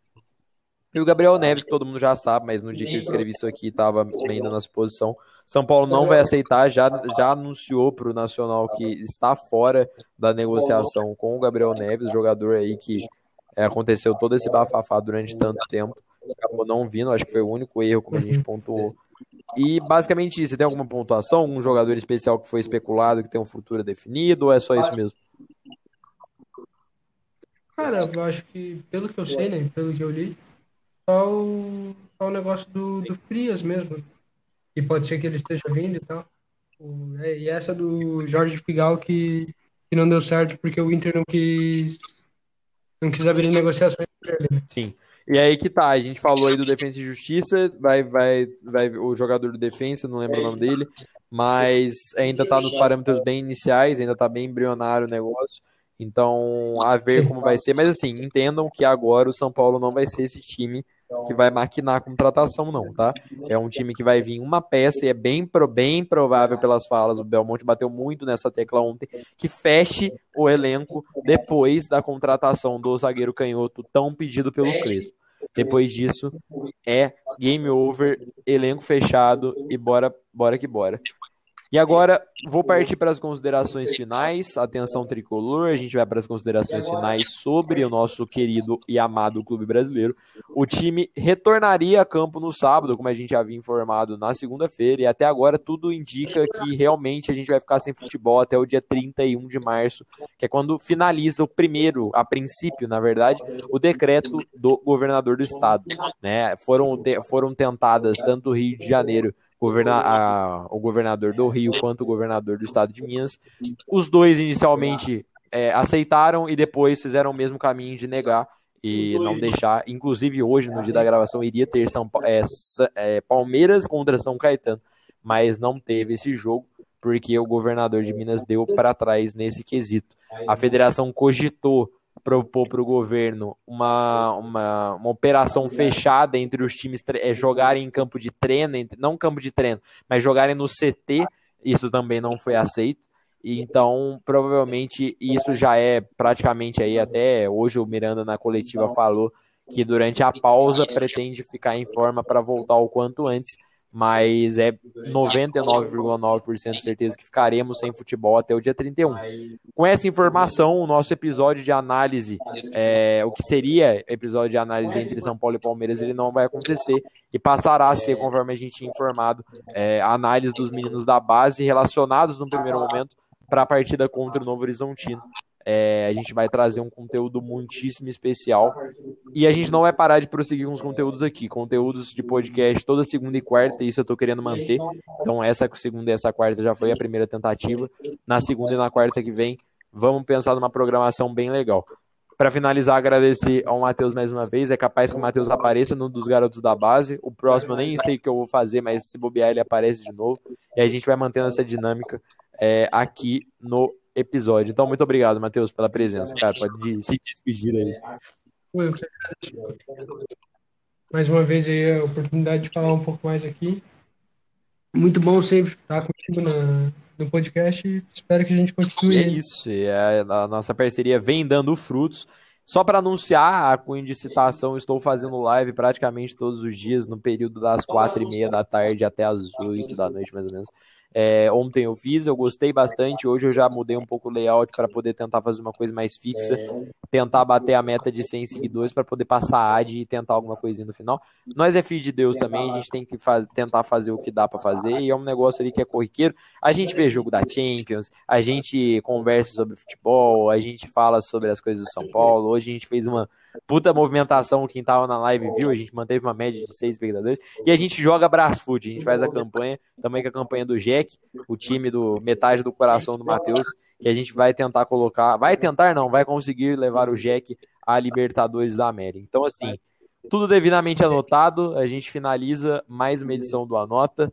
É, muito obrigado a você que ouviu até aqui. A gente retorna na quarta, na quarta-feira, não, na segunda-feira, no vídeo sobre é, os garotos da base. Então, não se esqueçam que hoje o São Paulo viva mais forte nós do que nós mesmos. Abraço, Matheus. Abraço todo mundo. Falou.